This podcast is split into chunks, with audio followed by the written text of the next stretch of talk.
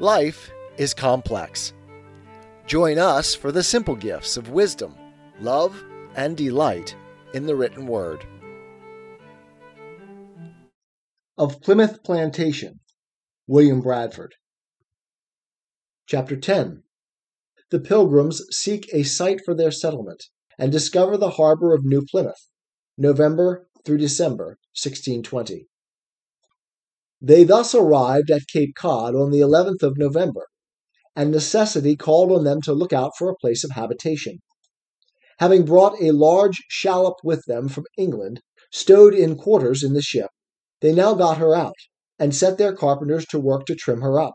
But being much bruised and battered in the foul weather, they saw she would be long mending.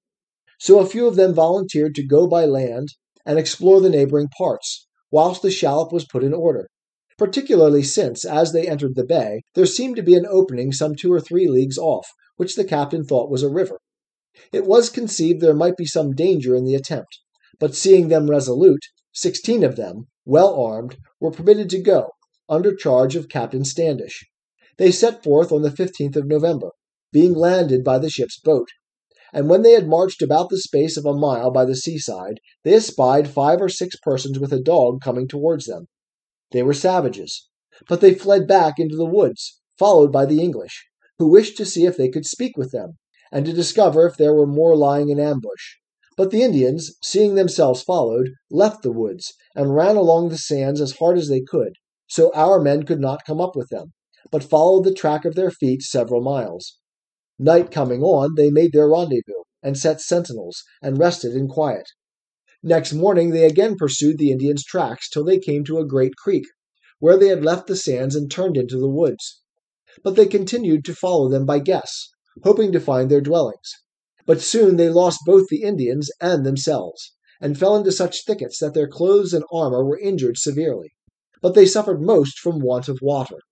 At length they found some, and refreshed themselves with the first New England water they had drunk and in their great thirst they found it as pleasant as wine or beer had been before.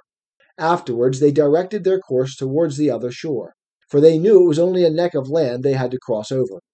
At length they got to the seaside, and marched to this supposed river, and by the way found a pond of fresh water, and shortly after a quantity of cleared ground where the Indians had formerly planted corn, and they found some of their graves. Proceeding further, they saw stubble where corn had been grown the same year, and also found a place where a house had lately been, with some planks, and a great kettle and heaps of sand newly banked, under which they found several large baskets filled with corn, some in the ear of various colors, which was a very goodly sight, they having never seen any like it before. This was near the supposed river that they had come to seek. When they reached it, they found that it opened into two arms, with a high cliff of sand at the entrance, but more likely to be creeks of salt water than fresh, they thought. There was good harborage for their shallop, so they left it to be further explored when she was ready. The time allowed them having expired, they returned to the ship, lest the others should be anxious about their safety. They took part of the corn and buried the rest, and so, like the men from Escol, carried with them the fruits of the land, and showed their brethren, at which the rest were very glad and greatly encouraged. After this, the shallop being ready, they set out again for the better reconnoitering of the place. The captain of the ship desired to go himself, so there were some thirty men. However, they found it to be no harbor for ships, but only for boats. They also found two of the Indians' houses covered with mats, and some of their implements in them, but the people had run away and could not be seen. They also found more corn, and beans of various colors. These they brought away, intending to give them full satisfaction when they should meet with any of them, as about six months afterwards they did and it is to be noted as a special providence of God, and a great mercy to this poor people, that they thus got seed to plant corn the next year, or they might have starved, for they had none, nor any likelihood of getting any, till too late for the planting season. Nor is it likely that they would have got it if this first voyage had not been made, for the ground was soon all covered with snow and frozen hard. But the Lord is never wanting unto his in their great need. Let his holy name have all the praise.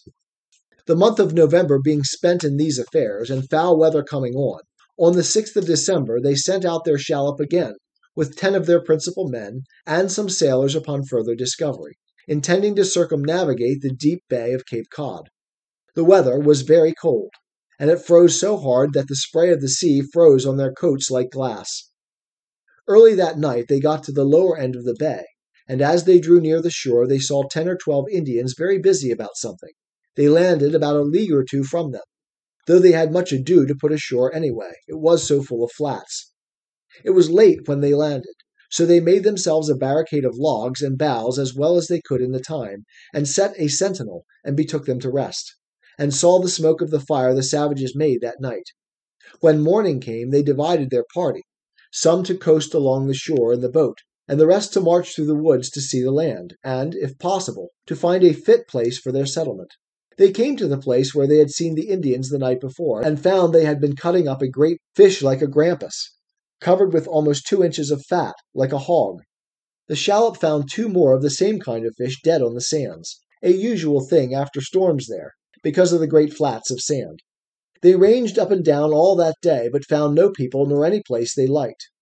When the sun got low, they hastened out of the woods to meet their shallop, making signs to it to come into a creek hard by, which it did at high water.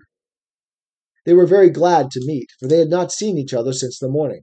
They made a barricade, as they did every night, with logs, stakes, and thick pine boughs, the height of a man, leaving it open to the leeward, partly to shelter them from the cold wind, making their fire in the middle and lying around it and partly to defend them from any sudden assaults of the savages if they should try to surround them. So, being very weary, they betook them to rest. But about midnight they heard a hideous cry, and their sentinel called, Arm! Arm! So they bestirred themselves, and stood to their arms, and shot a couple of muskets, and then the noise ceased. They concluded it was a pack of wolves, or some such wild beasts, for one of the sailors told them he had often heard such noises in Newfoundland. So they rested till about five o'clock in the morning. After prayer, they prepared for breakfast, and it being day dawning, it was thought best to be carrying things down to the boat. Some said it was not best to carry the guns down. Others said they would be the readier, for they had wrapped them up in their coats to keep them from the dew.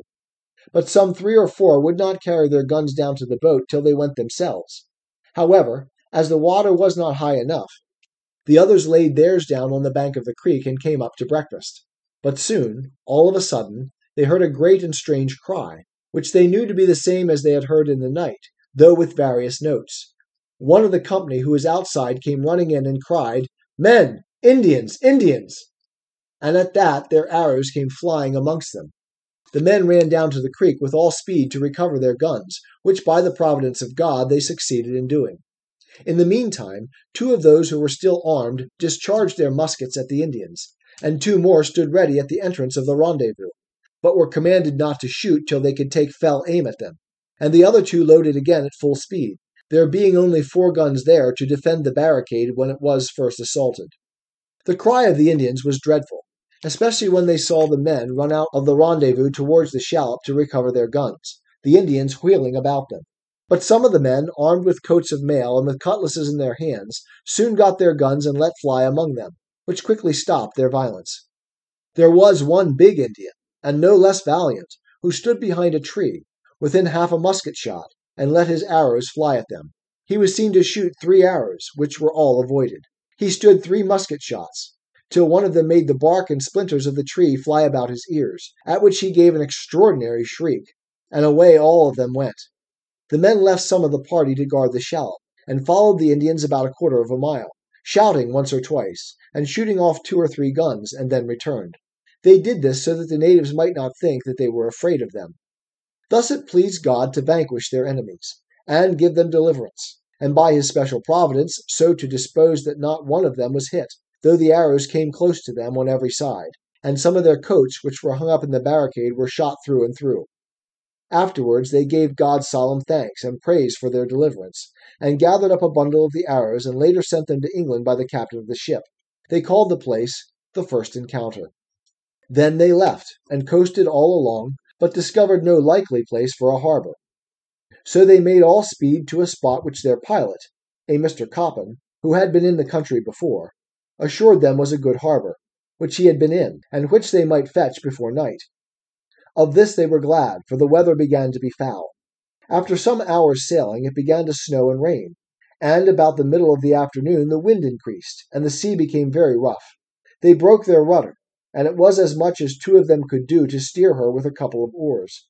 But the pilot bade them be of good cheer, and said he saw the harbor. But the storm increasing, and night drawing on, they carried all the sail they could to get in while they could see. Then their mast broke in three pieces, and the sail fell overboard in a very heavy sea, so that they were in danger of being wrecked. But by God's mercy they recovered themselves, and having the tide with them, struck in towards the harbor. But when they came to, the pilot found he had mistaken the place, and said the Lord be merciful to them, for he had never seen the place before.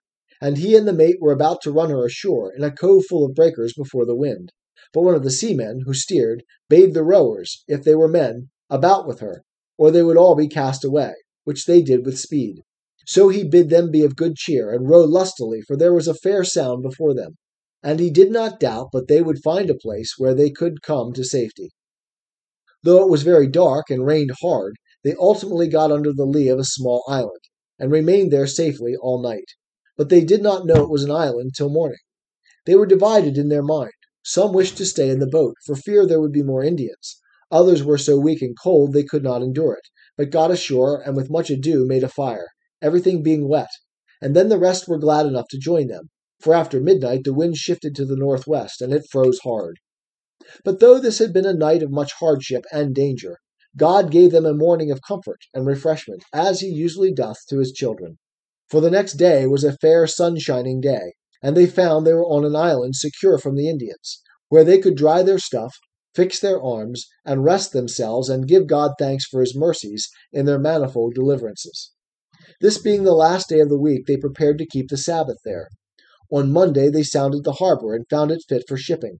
And marching inland, they found several cornfields and little running brooks, a place, as they supposed, fit for a settlement.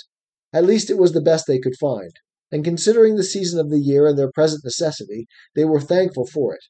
So they returned with this news to the rest of their people aboard the ship, which cheered them greatly. On the fifteenth day of December they weighed anchor to go to the place they had discovered, and came within two leagues of it, but had to bear up again. On the sixteenth day the wind came fair, and they arrived safe in the harbor. Afterwards they took a better view of the place, and resolved where to pitch their dwellings. And on the twenty fifth day they began to erect the first house for common use, to receive them and their goods. Tis the gift to be simple, tis the gift to be free. Tis the gift to come down where we ought to be. And when we find ourselves in the place just right, twill be in the valley of love and delight. When true simplicity is gained, to bow and to bend, we will not be ashamed. To turn, turn will be our delight, till by turning, turning, we come round right.